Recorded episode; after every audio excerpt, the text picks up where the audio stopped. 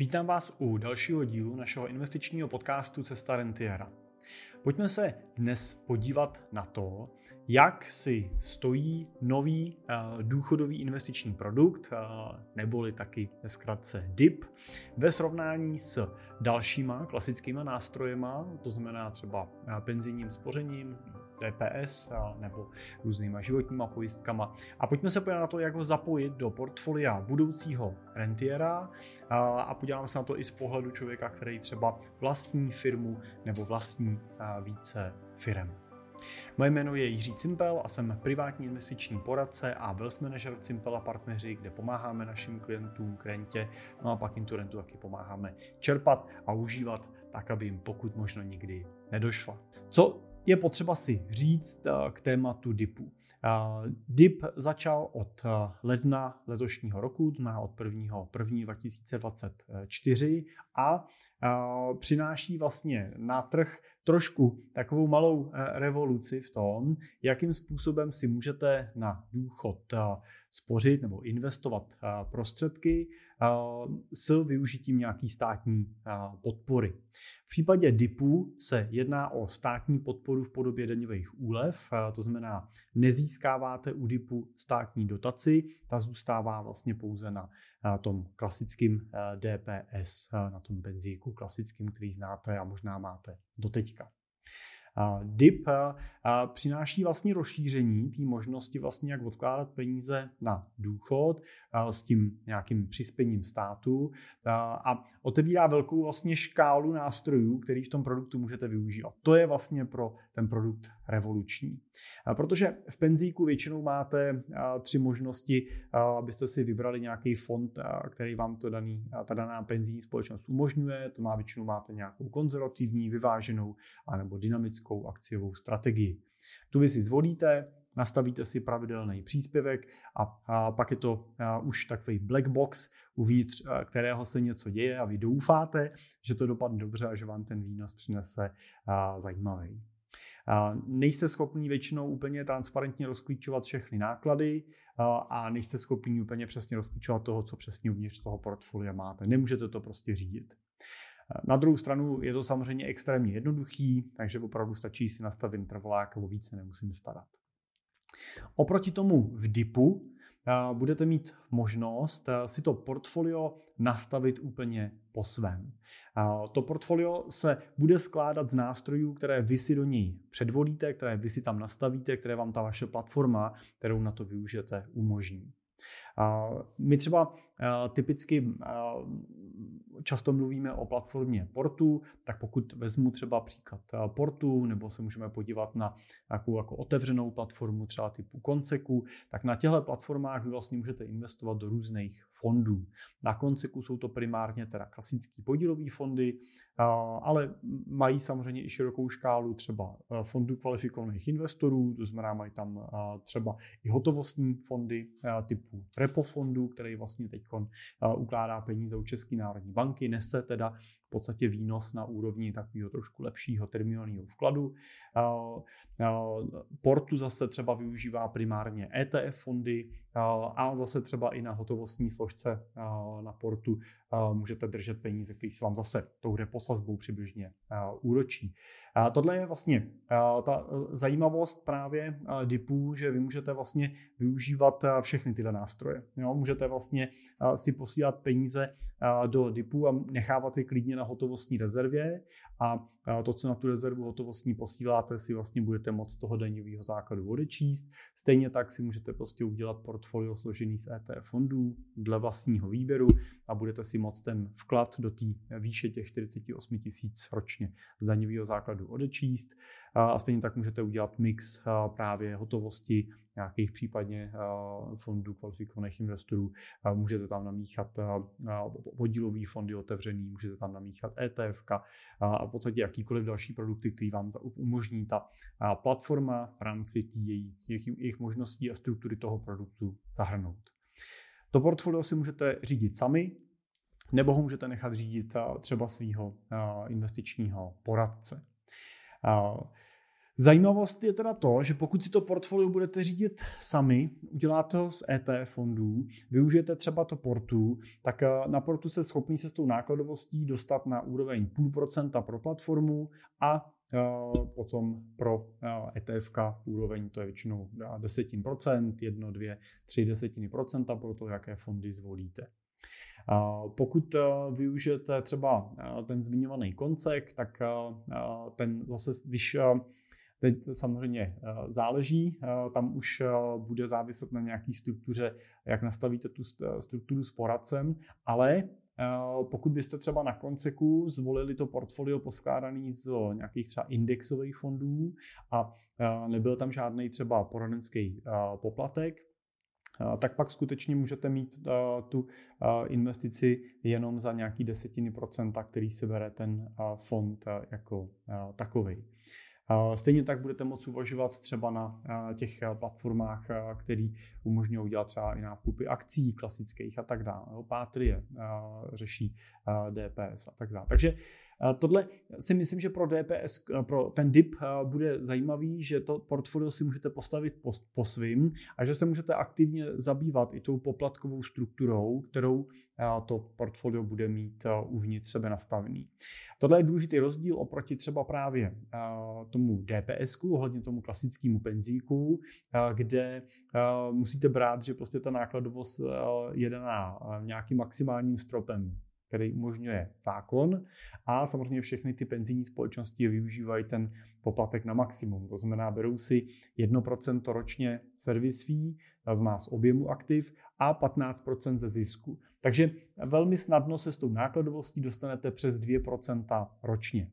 Jo, což na tom DIPu budete moct vlastně uh, regulovat uh, i tu průběžnou nákladovost toho produktu mnohem citelněji. No a pokud byste třeba se o to chtěli starat sami, využijete nějaký jednoduchý řešení, já třeba použiju příklad toho portu, tak prostě si uděláte na portu účet, zakliknete ho jako variantu pro DIP, tím si ho zablokujete na ten termín těch 10 let a do 60 let a budete mít tu nákladovost půl procenta plus prostě nějaký vnitřní náklad těch ETF, který uvnitř toho portfolia máte, takže se dostanete na třeba oproti tomu DPS na víc než, nebo méně než poloviční nákladovost oproti tomu klasickému teda penzíku. No a tím samozřejmě máte prostor pro větší výkonnost a větší zhodnocení.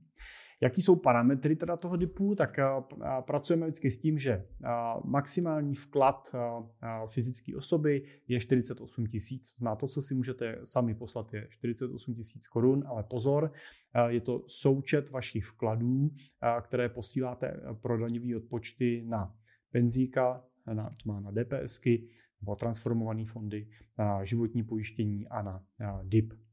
Takže pokud si dneska odečítáte třeba 1000 korun životky a prostě odečítáte si 1000 korun z penzíka, tak máte odpočet 24 tisíc a na ten DIP vám teda zbývá 24 tisíc.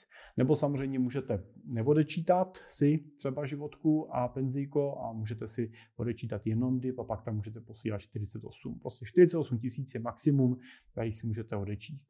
Vy můžete samozřejmě posílat víc, ale těch, může odečítat můžete jenom do těch 48 tisíc ročně. Jestli posílat víc, už pak je samozřejmě otazník, protože samozřejmě u DIPu teda vzniká závazek toho, že ten, a, a, ta investice musí trvat minimálně 10 let a musí být minimálně do 60. Takže pokud je vám 55, bude muset být do 65, pokud je vám třeba 40, tak musí být zase minimálně do 60, budete mít eh, těch 20 eh, let, abyste mohli ten daňový odpočet využít. A vy samozřejmě nemáte ty peníze zablokovaný, můžete do nich sáhnout, pokud se něco stane, co znamená, můžete zrušit tu blokaci toho DIPu na těch, do těch 60 let nebo na těch 10 let, ale bude to za cenu toho, že budete muset tu daňovou úlevu, kterou jste do té doby vyčerpali, tak ji budete muset dodanit a vrátit. A, takže pokud nastane krizová situace, nebudete mít jinou možnost, můžete to samozřejmě vybrat bez a, nákladů na to, že by vám, že vás někdo sankcionoval výstupním poplatkem, ale a, znamená to teda dodanit ten, a, ten příjem, který z toho státu získali. Na druhou stranu prostě to se může stát, pokud je velká šance, že dokážete ten horizont naplnit, tak je lepší to prostě zkusit a při nejhorším pak teda to vrátím, než to neskusit a zjistit, že jsem to mohl dodržet a nevyužil jsem to, co jsem využít mohl. To, co je důležité, je, že třeba oproti penzíku, tak u penzíka musíte dodržet to, že budete vybírat ty peníze z toho produktu formou pravidelné renty, abyste nemuseli danit zisk, který vám ty investice realizují. Pokud byste u penzíka udělali ten výběr jednorázový v 60 letech, tak budete muset zdanit ty, investi- ty, výnosy z těch investic klasickou 15% daní. U DIPu ale platí to, že se to vlastně chová v daňovém režimu stejně, ten danění zisku, jako kdybyste to neměli v DIPu. To znamená, že u cených papírů můžete typicky využívat tříletý daňový test a pokud tu investici, pokud tu danou pozici držíte déle než tři roky, tak nemusíte daň, zisk danit, nemusíte ho uvádět. To je významná změna, je to bez limitu toho, že musím, musím ty peníze vybírat nějakou formou renty a tak dále. Takže to je velký plus oproti třeba benzíku. Co je potřeba teda si říct ještě k tomu, je, že může přispívat zaměstnavatel. Zaměstnavatel vám může posílat součtu 50 tisíc korun ročně a zase je to teda součet na všechny ty produkty, takže není to 50 tisíc do dipu, 50 tisíc do životky, je to prostě v součtu 50 tisíc. Těhle těch 50 tisíc, který on vám může poslat, je vlastně osvobozeno od veškerých odvodů na sociální zdravotní pojištění a na daně. Takže kdybychom to převedli na superhrubou mzdu nebo na mzdový náklad, a tady už možná to bude zajímavý pro právě vás, který podnikáte a máte svoje třeba firmy, SROčka, tak pokud byste si to vyplatili formou mzdy, tak se k vám dostane něco přes polovinu. To znamená, vy byste si vyplatili 50 tisíc, nebo firma by měla 50 tisíc náklady a k vám se v čistým mzdě dostane něco kolem třeba 30 tisíc.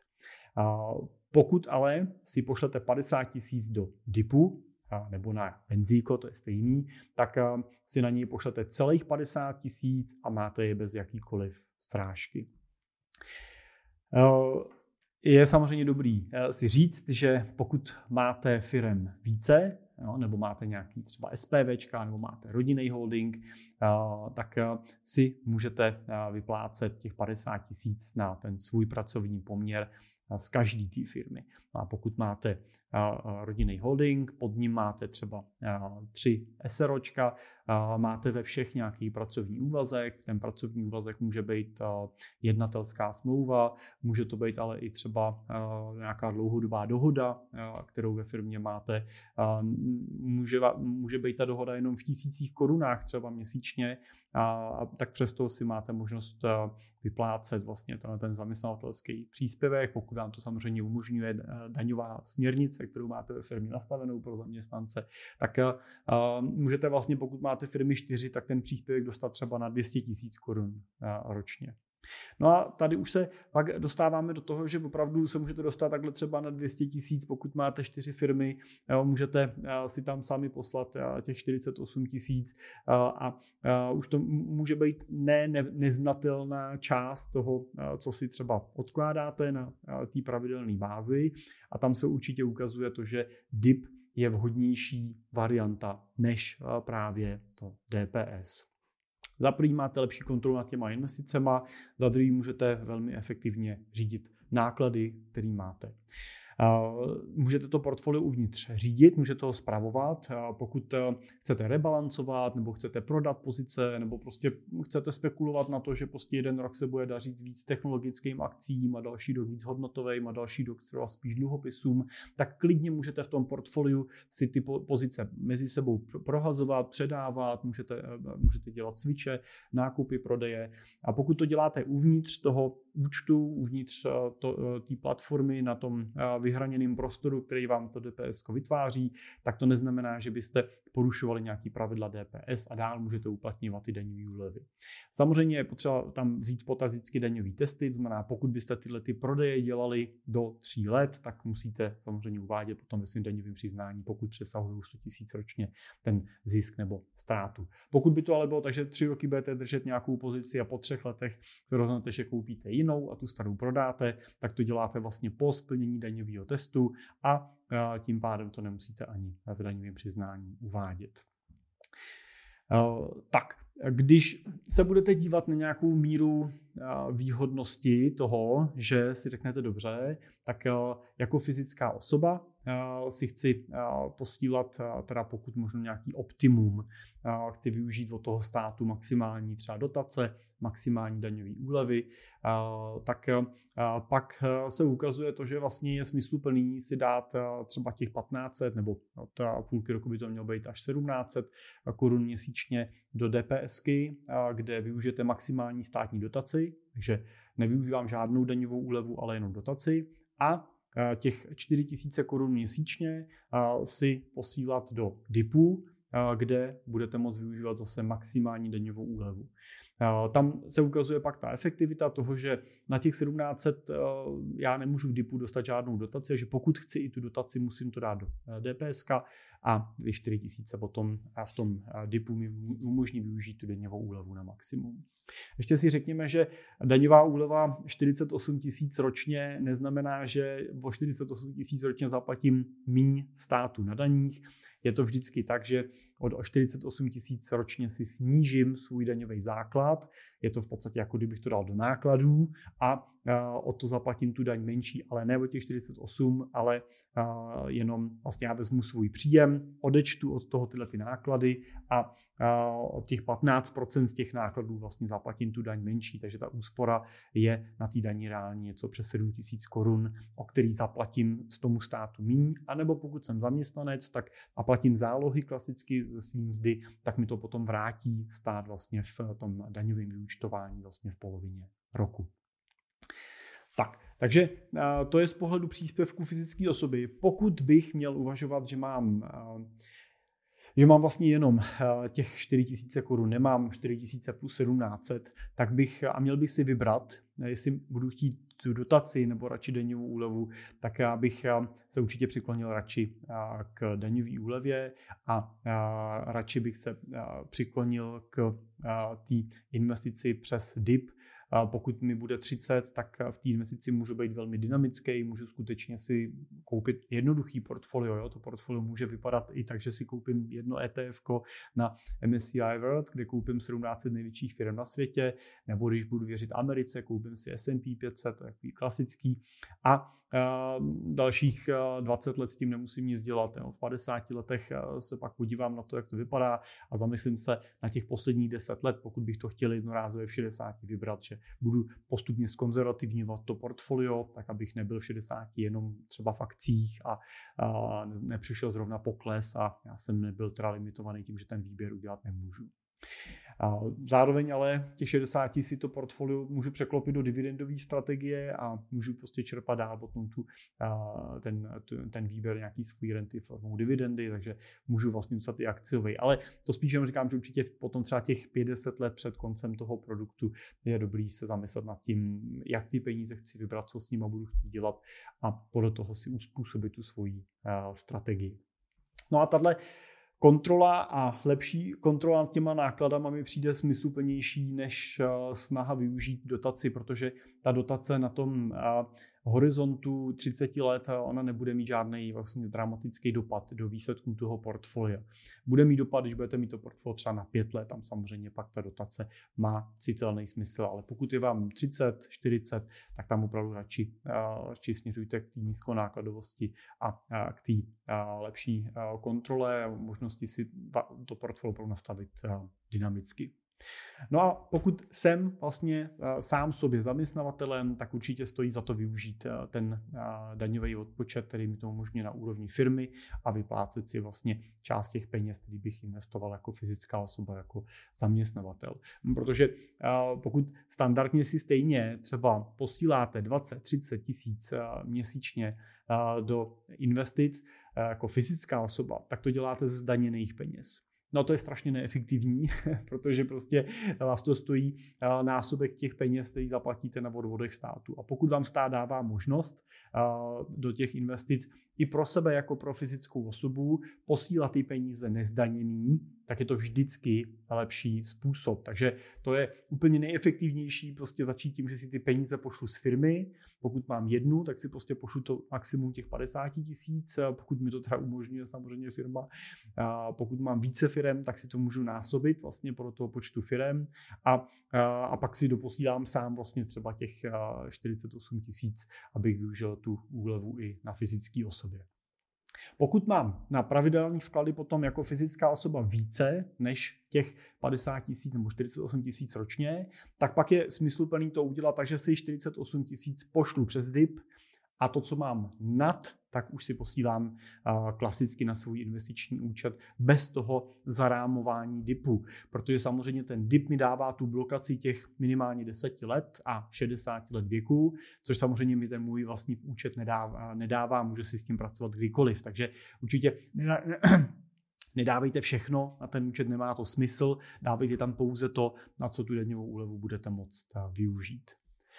Tak a pozor na jednu věc. Pozor na to, že tak jako DIP má výhodu toho, že vám umožňuje to dělat nízkonákladově, tak zároveň má tu nevýhodu toho, že ty poplatky neurčuje ten DIP. Ty poplatky určuje ten, kdo ten produkt uzavírá. Tak pokud si ho uzavíráte sami z portu třeba nebo s jinou platformou, tak si vlastně sami ty poplatky vlastně vypočtete, určíte. Pokud ten produkt uzavíráte přes finančního poradce, tak ty poplatky určuje ten poradce. Určuje je vlastně v podmínkách. A tam uh, musím, musím upozornit na to, že prostě dneska vidím uh, to, že spousta uh, těch sítí poradenských, těch jako velkých multilevelových společností, já ne, ne, nebudu nikoho jmenovat, ale asi si sami dokážete představit, o koho se jedná, tak tyhle prodejci dneska na to staví různý jako business plány, na, najímají se na to stovky nových poradců, kteří jsou motivovaní tím, že mají vyrazit prostě frontálním útokem na klienty klienty a, a, a dělat ty dipy ve velkým, jo, pod, pod heslem dip do každé rodiny a to je samozřejmě, jako, to, to bude velký problém. A vyhnul bych se takovýhlemu sjednávání dipu, protože se vám stane to, aby to bylo zajímavé, že ten poradce bude chtít na tom produktu účtovat předplacené vstupní poplatky. No a stane se vám tím to, že řekne dobře, kliente, tobě je 30 let, budeš spořit dalších 30 let. Eh, nedej bože, že vám řekne, že vám je 45, eh, ale uděláte to na 30 let, protože si můžete díky tomu spořit déle. Jo, a při, předpa, při 30 letým horizontu se vám bude snažit tvrdit, že nejlepší, co můžete udělat, je předplatit si ten poplatek dopředu, protože ho díky tomu dostanete nižší. Co znamená předplacený stupní poplatek? Znamená to to, že vezme těch 4000 korun měsíčně krát 12, krát těch 30 let spočítáte, eh, že vložíte 1,444 milionů korun celkem za tohoto období a a řekne vám, no, když to budete platit klasickým vstupním poplatkem, tak budete platit 5%. Ale protože my vám to uděláme předplaceným vstupním poplatkem, tak budete mít slevu na tom poplatku a budete platit třeba 3 nebo 4% ten poplatek. A zaplatí ho, zaplatíte si ho celý teď na začátku a pak už ho nikdy platit nebudete. Jo, nebo jakou, jakou jinou pohádku si k tomu prostě vymyslí. No a co se stane, je, že vy místo toho, abyste třeba platili 4% vstupní poplatek do toho fondu měsíčně, tak vám ten poplatek za celou tu dobu naučtou na začátku a vy budete muset zaplatit 3% z těch 1,5 milionu, až zaplatíte přibližně 43 tisíc. No a když si budete posílat 4 tisíce měsíčně, jak to znamená, že eh, skoro celý první rok budete posílat peníze jenom na vstupní poplatky a nepošlete si do svých investic vůbec nic.